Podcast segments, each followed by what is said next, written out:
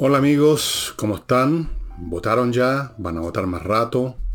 ¿Están haciendo tiempo esperando la televisión, los cómputos? Seguro. Eh, si no votó, vaya a votar y vea después este programa si le parece. En todo caso es bastante corto, son 30 minutos los programas que hago a domingo.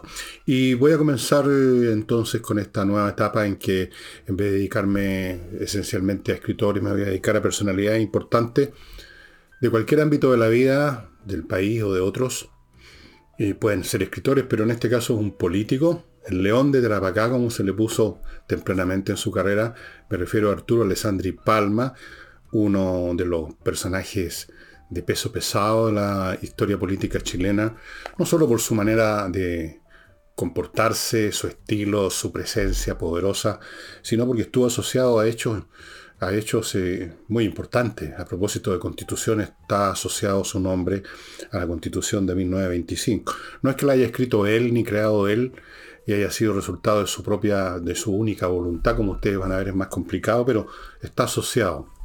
Bueno, eh, vamos a los detalles de su biografía, de este personaje tremendo, padre, por cierto, de Jorge Alessandro Rodríguez, y de otros Alessandri muy importantes en la política y en otras actividades en la academia también.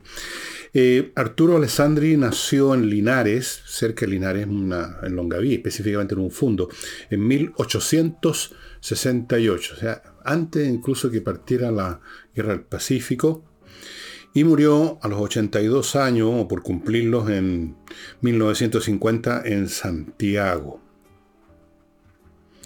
Fue presidente dos veces desde el año 20 al 25, cuando eran quinquenios, y luego del año 32 al 38, cuando ya eran sexenios. Fue, como les digo, un personaje asociado a la constitución de 1925, que fue muy importante, una constitución nueva obviamente, que reemplazó lo que existía, que era un régimen político que si bien no era parlamentario propiamente tal como se define en un régimen parlamentario en que gobierna el primer ministro, que es el que tiene la mayoría en el parlamento, su partido, etcétera, y puede cambiar y votan al primer ministro y hay una nueva elección, etcétera. No, no era así. Era presidencial, solo que el Congreso tenía demasiadas atribuciones y poderes y podía literalmente, como ocurrió a lo largo de toda lo que se llama la República Parlamentaria en Chile, eh, hasta ese periodo, 1920, podía realmente entorpecer muchísimo, muchísimo la, acción del gobierno, especialmente porque en esa época, la época de la República Parlamentaria, los sectores que no eran de la élite social y económica literalmente no estaban representados. Si se llegaba a ver, como le pasó a, a Alessandri, algún paquete de medidas que pudiese lesionar esos intereses, no había ni una manera que pasaran no había ninguna manera que funcionaran. Y bueno, ya vamos a llegar a eso. Nació entonces el año 68. A los 12 años ingresa al Colegio Sagrados Corazones, a los padres franceses. En 1891, es un cabrito todavía, pero en fin, eh, trabajó, participó, más bien dicho, en un diario que se llamaba La Justicia, que era opositor a Balmaceda. José Manuel Balmaceda, que fue derrocado, o sea, hubo una guerra civil, no fue derrocado, hubo una guerra civil y se terminó suicidando en la legación argentina, en la embajada argentina, y él estuvo contra, contra Balmaceda, de haber sido su primera actuación política, participando como cabro todavía, 70, 21, 22, 23 años. Eh, estudió Derecho en la Universidad de Chile y se tituló el año 93 con una memoria relativa a temas de sociales, que era una novedad. En esa época las memorias eran puramente jurídicas, qué sé yo, el derecho romano. Este hombre, Valentín Letelier, que era un hombre muy importante en su época, en eso, en el mundo de las humanidades, le, le recomendó que hiciera algo distinto y hizo algo. Y ahí empieza a mostrar un poco su talante, su talante popular, que eventualmente sería su talante populista según lo acusan, su enemigo hasta el día de hoy. Se casó el año 94, tenía 26 años y se casó con una señora apellido Rodríguez. Y el hombre, como gran progenitor de la patria, tuvo nueve hijos. Qué menos, ¿no es cierto? nueve hijos con esta señora, que aguante la señora. El año 97 entra al Partido Liberal. Y ahí se quedaría, el Partido Liberal. Ahora, el hombre era obviamente un personaje que destacaba su temperamento, su inteligencia, su, su, retórica, era potente, era, llegaba a la gente, llegaba a la gente. Y en ese sentido, Alessandro empieza, inaugura una nueva forma de hacer política que empieza a escapar de los marcos de la política de salón, de los sectores conservadores, que eran los propietarios, por así decirlo, de la República Parlamentaria, y que dirimían sus cosas sin dar mayor pelota al resto del país. En el Club de la Unión se juntaban a hacer política y a determinar el futuro de la nación. Este hombre empieza a, dirigirse a un sector que empezaba a crecer. Pues estas cosas ocurren en, el marco, como dicen los ciúticos, de cambios sociales y transformación. Estaba apareciendo, estaba desarrollando, estas cosas son más o menos invisibles, hasta que adquieren cierto volumen, un sector popular, industrial, fabril, más importante. Y empezaba también a agitarse un poco el campo. En el campo, entre los peones, los campesinos, los, qué sé yo, los guasos, digamos, todo el mundo rural. los conservadores tenían una clientela electoral completamente controlada. Mi madre me contaba, estimado amigo, que a su papá, que no era ningún gran personaje de la política, pero que tenía alguna presencia en Valparaíso, era de Valparaíso, tenía sus negocios allá, cuando venían elecciones, decía mi madre, tocaban el timbre, aparecía don Pedro, así se llamaba mi abuelo Pedro Ruiz, y ahí había un montón de gente del, mundo de los que trabajaban en el, en el comercio de los alimentos, las hortalizas en Valparaíso. Mi, mi abuelo estaba dedicado, tenía una, empresa de frutos del país. Bueno, venía gente de ese, de ese mundo y le preguntaban, don Pedro, ¿por quién votamos? Díganos. Entonces mi abuelo, mi madre decía, le decía, no, ustedes vean lo que quieran votar. No, no, díganos usted. Bueno, así era en el campo los campesinos, los, inquilinos, los, que trabajaban en un fondo de estos caballeros, votaban lo que les decía el caballero. No es que los obligara así a, a sino que eh, existía esta relación paternalista. Eh, esos dueños de fondo no eran, no eran unos tiranos, eh, mantenían a la gente, lo cuidaban cuando tenían problemas, no, no, la cosa no funcionaba como algunos la pueden pintar. Habían relaciones paternalistas o no habría podido funcionar ese esquema. Entonces, para esas personas era natural preguntarle al dueño del fondo por quién diablo votamos. Así es. Pero eso estaba empezando a cambiar. Y luego estaba el tema del proletariado urbano que estaba empezando a surgir, con unas pocas industrias aquí y otras por allá. Poco a poco había otro ambiente. Y ese mundo es el que detectó Arturo Alessandri. Y con ese mundo se conectó. Bien, conectándose con ese mundo, el año, como les digo, entró al Partido Liberal en el año 97 y llegó a ser diputado por Curicó. Ahí lo reeligieron 20 años seguidos, no tanto porque contara con un apoyo, digamos, una relación personal él con esa gente de Curicó, sino por este fenómeno que les estoy diciendo. Él tenía un, amigo, un soporte político en la zona, un, caballero, un caballeritingo, que manejaba las cosas para que la gente fuera a votar por él todas las veces. Pero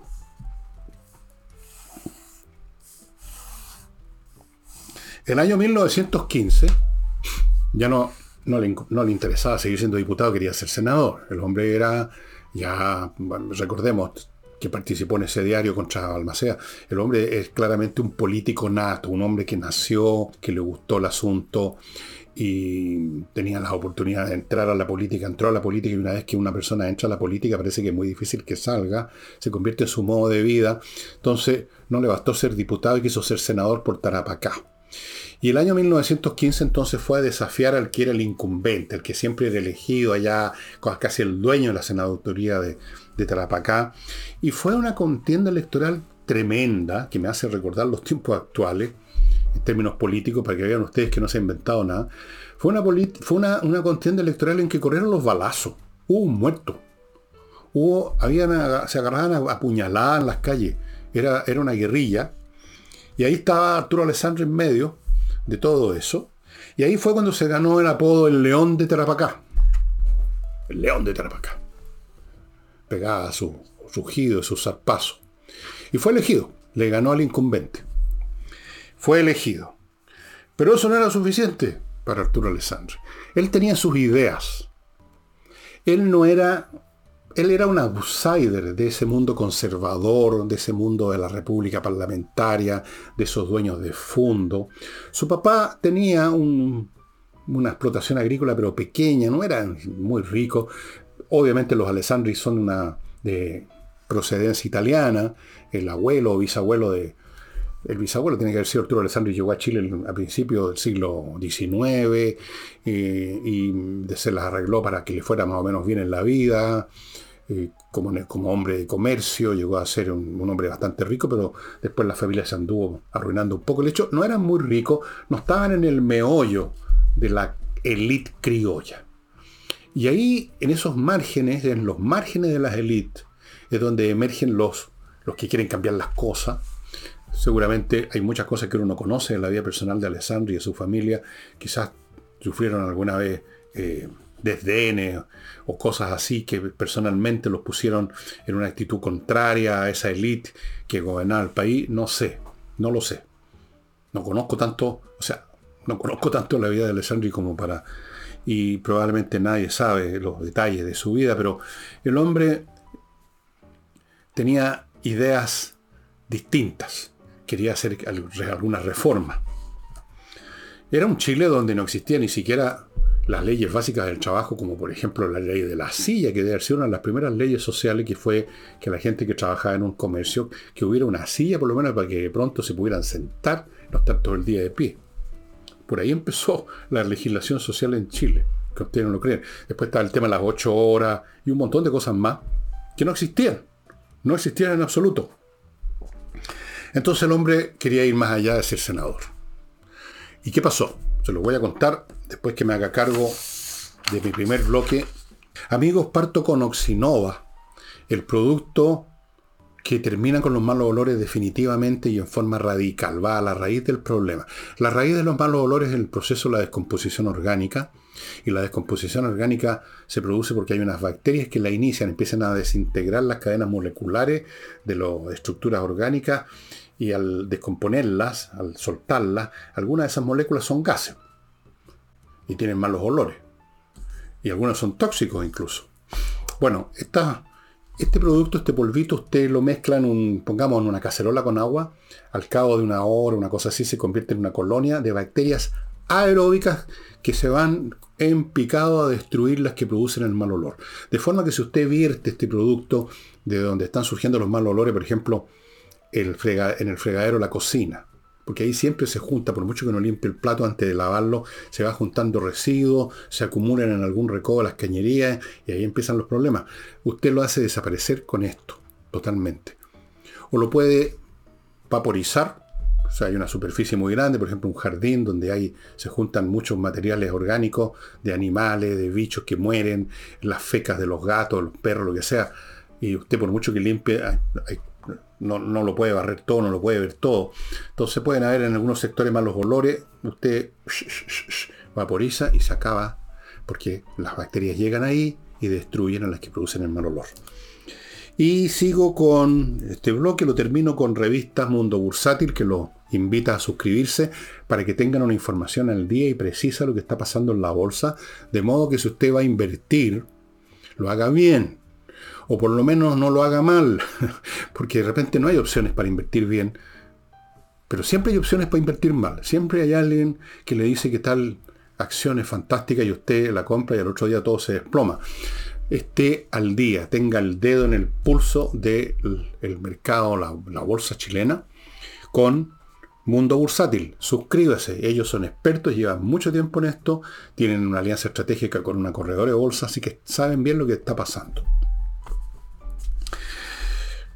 No quería ser simplemente un senador, Arturo Alessandri, que tenía ambiciones más grandes. Los pobres, supongo yo, yo no soy político, nunca me interesó en absoluto el ser ni siquiera jefe de curso ni ninguna, ninguna payasada. Para mí eso es lo peor que puede haber.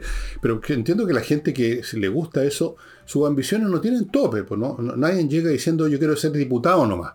O yo quiero ser concejal nomás quieren ser concejal, pero para después ser alcalde, quieren ser alcalde para después ser diputado, no tienen fin, no tienen tope, como mínimo quieren llegar lo más arriba posible, ojalá llegar a la presidencia, y eso es lo que quería Arturo Alessandri. Así que don Arturo se candidateó el año 20 por la Alianza Liberal para la presidencia de la República.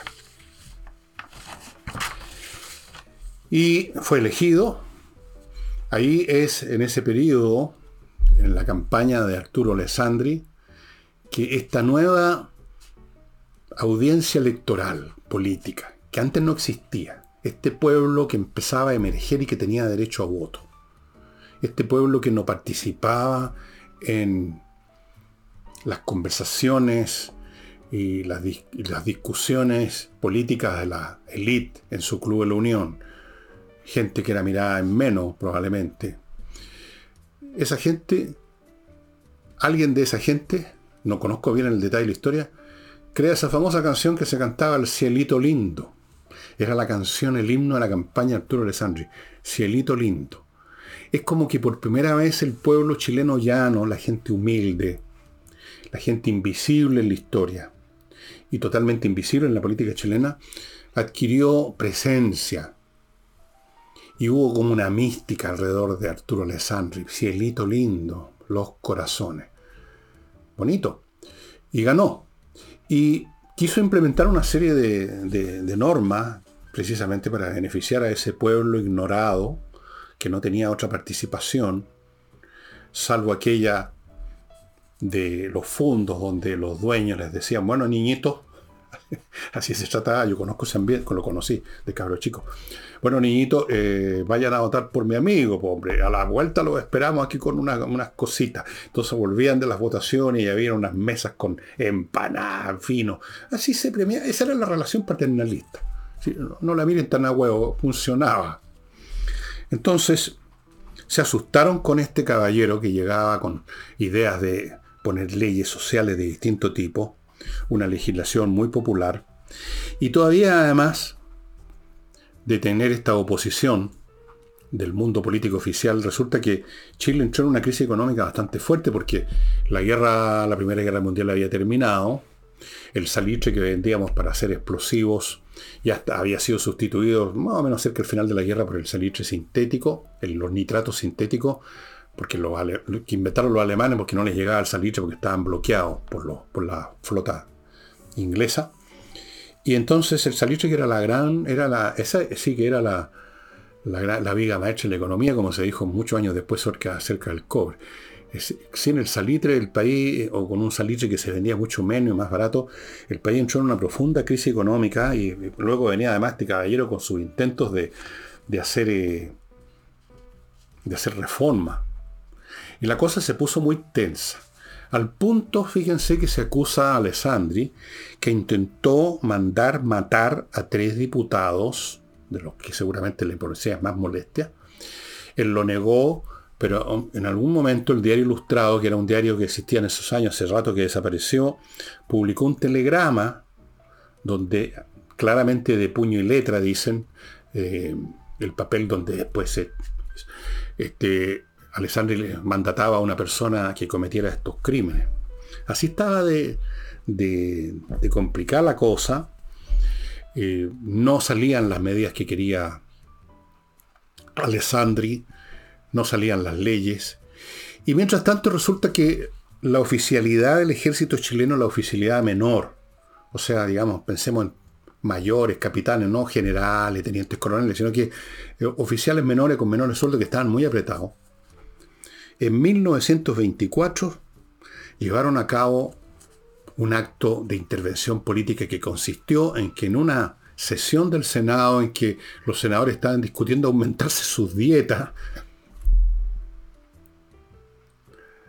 aparecieron en las tribunas del Senado e hicieron sonar sus sables. De ahí viene la expresión ruido de sable, una señal, digamos. Ruido de sable. Y luego de eso, se fueron, armaron un comité, estos militares, y fueron a la moneda a hablar con, con Alessandro y representaron un pliego de petición en que estaban temas no solo de ellos, sino que muchos de los temas sociales que quería implementar Alessandri sin, sin poderlo hasta ese momento. Bueno, la clase política se asustaron con este ruido de sables y muy rápido, creo que en un día, aprobaron todo el paquete que presentaron los militares, pero los militares no se, no se satisficieron con eso. Yo supongo que se dieron cuenta de su poder. Se dieron cuenta que parece que moviendo el sablecito, parece que se asusta todo el mundo y se hacen las cosas que hay que hacer. Y no se, no se desmovilizaron como comité, sino que hicieron una exigencia. Pidieron la disolución del Congreso. Ya era como mucho. Entonces Alessandri dijo, no, yo renuncio, no puedo ser presidente con un grupo que pide la disolución del Congreso y que está haciendo política a ese nivel. No se le aceptó la renuncia, o sea, en este caso no el comité, sino que el Senado. Se le dijo, tómese seis meses de permiso fuera de Chile, una cosa muy rara. Y quedó gobernando el país una junta que disolvió, una junta con militares. Esta es la primera junta que tuvimos en Chile. Y disolvieron el Congreso, aceptaron la renuncia de Alessandri, y en eso estaban cuando en 1925 aparece otro personaje del mundo militar, que después tendría una carrera política propia larga, don Carlos Ibáñez del Campo. El gran, yo lo conocí en persona, después les voy a contar si tengo tiempo. Carlos Ibáñez del Campo, amigos, lleva a cabo un golpe militar en miniatura, porque era simplemente que se fuera el comité para la casa, qué sé yo. Y pide a Ibáñez que le pide a Alessandri que regrese a hacerse cargo. O sea, un golpe no para gobernar ellos, sino que, que volviera el presidente que había, que estaba en seis meses de permiso. Y bien, lo trajeron, regresó. Y en medio de esta trifulca política, en medio de esta intervención militar, política, en medio de esta derrota del Congreso y de la élite, es que se despacha la nueva constitución, la de 1925, que estuvo vigente por muchísimo tiempo. Estuvo vigente, bueno, hasta la hasta el golpe de, septiembre del 73, ¿no es cierto? Supuestamente, o sea, en la práctica, sí. La constitución del 25 instauró un régimen presidencialista donde muchos de esos poderes que había tenido el Parlamento y que le habían permitido literalmente gobernar se terminaron. El presidencialismo es un régimen político donde el Ejecutivo tiene mucho más fuerza, mucho más fuerza, eh, en todos los aspectos que tienen que ver con, la, con las leyes, con la formación de leyes, con, todo. Bueno, no voy a entrar en detalle porque es una constitución que ya pasó a la historia, ¿no? Literalmente hace bastante rato. Pero vean ustedes aquí lo que sucede. De ahí en adelante, amigos, toda esta década que empieza en 1925, por lo menos unos 10 años, un poco más, es una época de convulsiones políticas muy fuertes. Alessandri fue elegido de nuevo presidente en 1932, en medio de convulsiones. En esos tiempos no solo estaba emergiendo con más y más fuerza, esto se va acumulativamente, se va produciendo los cambios sociales, más clases medias, estaba creciendo la clase media en función de las tareas del Estado, el proletariado urbano también, porque había más industria, no muchas, pero iban acumulándose una tras otra. Y apareció en los años 30 nuevos referentes políticos, apareció el nazismo y el fascismo, que todavía no llegaban al poder, o iban a llegar muy pronto. O sea, sí, en Italia ya habían llegado al poder con Mussolini y en el año 33 iban a llegar al poder con, con Adolf Hitler. Y como en esa época todavía no habían grandes, no, se había producido la Segunda Guerra Mundial, no se había producido los fenómenos, eh, de la matanza de judíos, la, la Shoah. el fascismo y el nazismo parecían como una opción política y muchos chilenos, de clase media especialmente, y esto está estudiado por un historiador chileno que se ha dedicado especialmente a eso, lamentablemente se me olvidó sacar el libro y mostrárselo, no me acuerdo ni el nombre del autor, para serle franco. Muy buen historiador. Eh, mucha gente de la clase media se convirtieron en fascistas o nazis porque no tenían la connotación que tiene ahora. Era otra cosa, era como ser, no sé, el Frente Amplio o alguna cosa así. No, no era asociado a algo que no había ocurrido todavía. Y muchos, muchos, muchos, muchos, muchos, muchos chilenos estaban en eso el movimiento creció, eh, empezaron las, como siempre ocurre, muchos jóvenes, son los jóvenes los que siempre militan en estas causas, en estas causas así novedosas, que tienen, que quieren echar todo abajo, cambiarlo todo, y con uniforme y desfilaban. Mi padre me contaba de esas historias. Y en el año 38 hubo un intento aparentemente, o se supuso que había un intento de un coup d'etat de parte de estos grupos. Mi padre vio todo esto como ocurrió, estaba en las calles y se les echó a las fuerzas encima, a las fuerzas armadas. En un momento dado se les encerró en el edificio Seguro Obrero, que está todavía, que existe un edificio que está al lado de la moneda, el mismo edificio donde se produjo lo que les voy a contar. Ahí fueron metidos, no todo, pero por lo menos no, me acuerdo el número, pero más de 60, 70 jóvenes que de, esa juventud nazi. Y la historia cuenta, o algunos cuentan, porque de esto ha habido discusiones desde ese entonces. Bueno, ya no se discute eso, pero se discutió mucho. ¿Y quién había sido responsable de lo que pasó después? Se dice que el general de carabineros de esa época, una vez que los tenían a todos, a estos personajes metidos en ese, en ese edificio, el general fue donde, donde Alessandri le preguntó, ¿qué hacemos? Y Alessandro le habría contestado, liquídenlo. Y los liquidaron.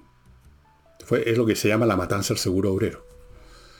Los mataron a todos, creo que quedó uno vivo ahí que se hizo el muerto, pero ahí mismo los agarraban en, las escalas. Si usted va a ese edificio, esas escalas fueron testigos, fueron en el escenario y los iban baleando. Ya niñitos, le decían los oficiales a los carabineros con sus Mauser, y los iban baleando, los iban matando.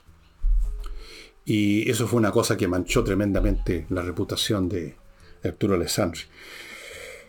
Después vendría otro, otra fase política en Chile con Pedro Aguirre Cerda, vendría la época de los gobiernos radicales y ya este país seguía cambiando y había más clase media y había más sectores obreros y la política se dejó de ser lo que había sido y Arturo Alessandri ya pasa, por así decirlo, a la banca, a la reserva y y se convierte en un personaje ya de museo. Pero fíjense ustedes cómo él fue el hombre, como les decía ayer, el hombre que estaba en sintonía con su época. Él es el hombre que representa el surgimiento de los sectores populares en Chile, con el celito lindo, el hombre que intenta las primeras leyes sociales importantes, el hombre que le toca ver a esta intervención militar, que dicen, no, vamos a seguir con la antigua constitución, queremos otra cosa, disolvamos el Congreso, mientras tanto aprobemos estas leyes y se crea la constitución del año 25, una nueva constitución, con la cual el país funcionó muchos años, sin problemas, o con los problemas habituales nada más. Así que Arturo Alessandri fue un personaje de la mayor importancia.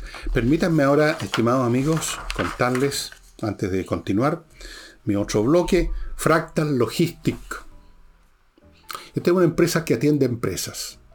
La logística de las empresas. La logística tiene que ver, por ejemplo, con el desembarco y estocage, stocking.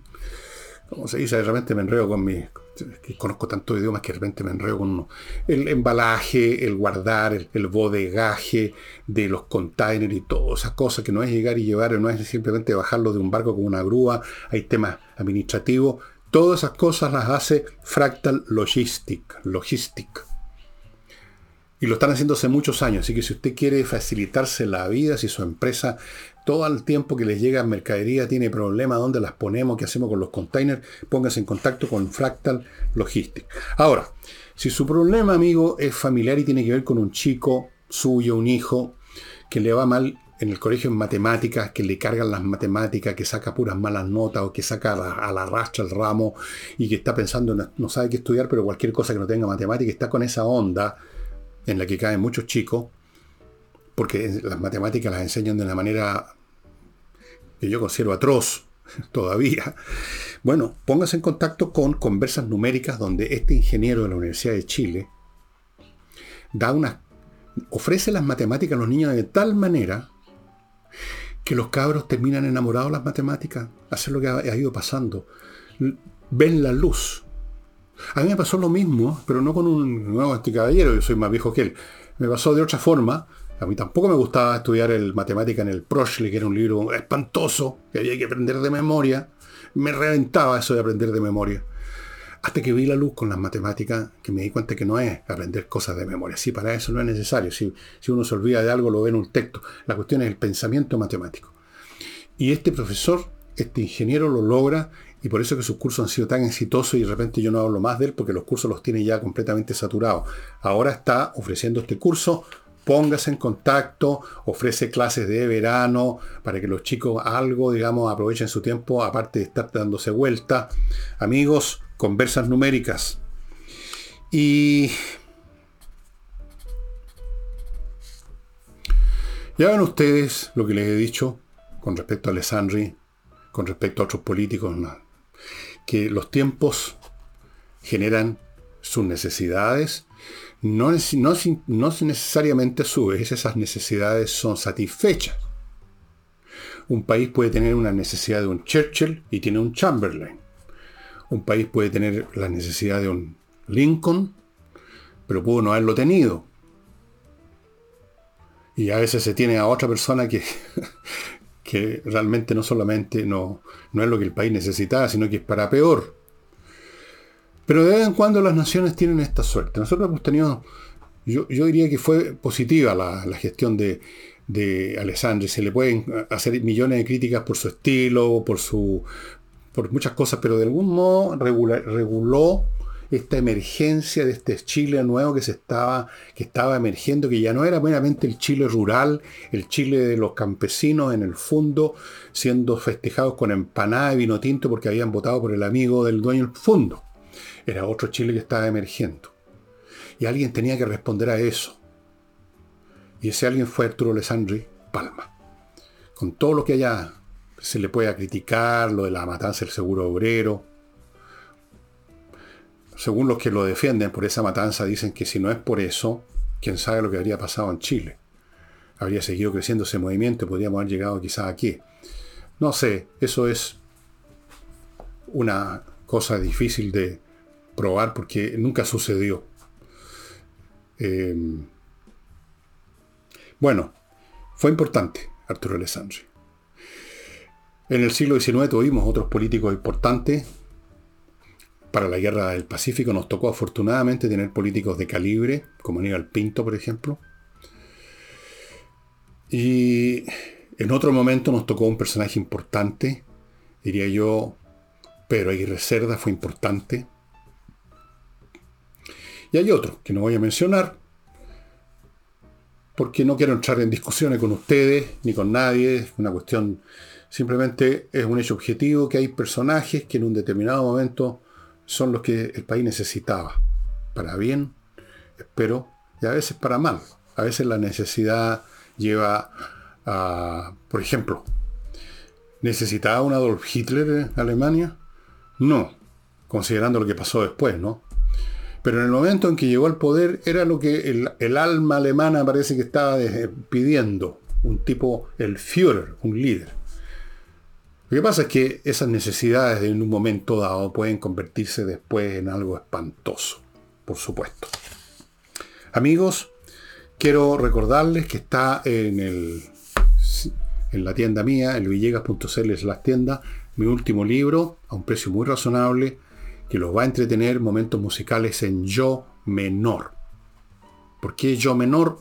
Porque yo era muy menor cuando empecé con la música y porque yo lo empecé y estoy contando desde mi perspectiva cómo conocí a tales o cuales músicos y con eso lo uso de puerta entrada para hacerles a ustedes conocer, si no conocen, eh, distintos aspectos eh, sin ninguna pretensión enciclopédica, mucho menos a determinados músicos o músicas, determinadas músicas incluso de determinados músicos.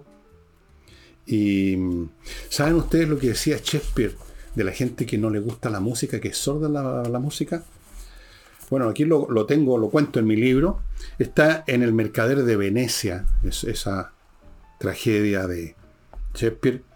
Entonces uno de sus personajes dice, el hombre que no tiene música dentro de sí, que no es conmovido por la concordia de dulces sonidos, está hecho para la traición, las estratagemas y los perjuicios. Los movimientos de su espíritu son sombríos como la noche y sus afectos oscuros como Erebus, que en la mitología griega era un personaje que representaba la oscuridad. En un hombre así no puede confiarse, decía Shakespeare. Así que pueden confiar en mí porque para mí la música ha sido siempre importante desde que era un, bebé prácticamente hasta ahora que soy un viejo de mierda. Y eso sería todo, estimados amigos. Espero que lo hayan disfrutado el programa y vayan a votar si no han votado. Voten lo que a ustedes les parece, pero voten porque yo quiero, yo creo que todos los chilenos queremos que cualquiera que sea el resultado, al menos podamos decir, bueno, es lo que el país quería. No sé si necesitaba, pero lo que el país quería, y eso ya cambia un poco las cosas. No hay nada peor que ganar o perder una elección sobre la base de un grupete chicoco que llegó ahí, no se sabe cómo, y votó. Ya amigos, pásenlo bien, o sea, no sé si pásenlo bien, cumplan con su deber cívico, acuérdense que es obligatorio, vayan a votar si no han votado, y nada, ¿qué más puedo decirle? Nada más. Nos estamos viendo el lunes con los análisis que haré del resultado. Voy a estar hasta esperando que se haya que se haya definido ya que si ganó la favor o ganó la en contra y analizaré según el caso. Voy a empezar a preparar para las dos posibilidades mi análisis, un análisis para la favor y otro por el en contra. Sí, pues, así hay que preparar las cosas. Cuando yo empecé en el periodismo, tenía de jefe a un gran periodista que se llamaba Raúl González Alfaro, era el subdirector de las últimas noticias, y le gustaba como yo escribía, y una vez, como unos 3, 4 días antes Semana Santa, me llamó, me dijo, mire Villega, me dijo, a ver, usted que le gusta escribir y escribe también, ¿por qué no escribe algo sobre Jesucristo? Y yo le pregunté, ¿a favor o en contra, don Raúl? Lo que quiero decir con esto es que voy a escribir a, favor o en contra, voy a analizar los dos escenarios, no, no voy a escribir nada, voy a examinar qué significa para Chile que gane el en contra, qué significa para Chile que gane el a favor, y voy a tener la cosa media preparada, para que cuando se produzca el resultado yo pueda hacer el programa afinando con algunos detalles extra, porque si no, no me alcanza el tiempo. Bueno, les cuento, esto es como la cocina del programa. Y eso sería todo, estimado amigo, nos estamos viendo. Chao.